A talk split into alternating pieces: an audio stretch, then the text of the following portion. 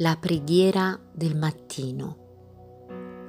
Allora si cominciò ad invocare il nome del Signore. Pace fratelli, stamattina vorrei condividere con voi alcuni versi che si trovano in Primo Cronache capitolo 13 e che dicono Davide si rattristò perché il Signore aveva colpito Uzza con un tale castigo e quel luogo è stato chiamato Perez Uzza fino a oggi.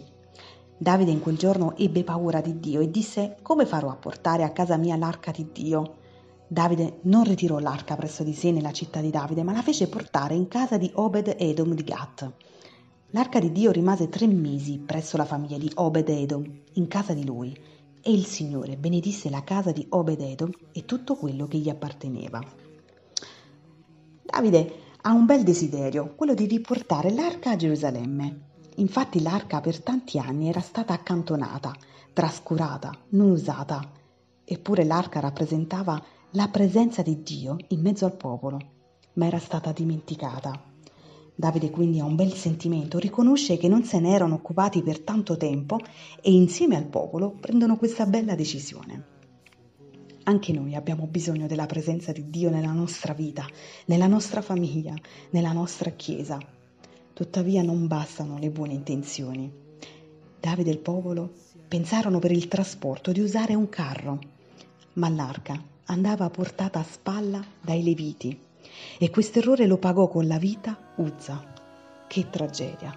Proprio Uzza, il figlio di Abinadab, in casa di costui l'arca era stata per tanti anni e proprio suo figlio aveva dimenticato che non era suo compito trasportare l'arca.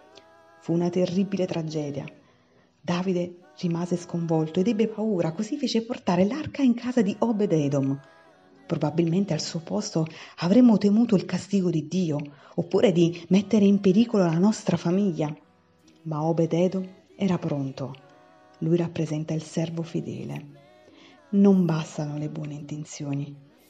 Dio onora coloro che lo onorano ubbidendogli fedelmente. L'ubbidire è meglio del sacrificio. E infatti la casa di Obed Edom fu tutta benedetta.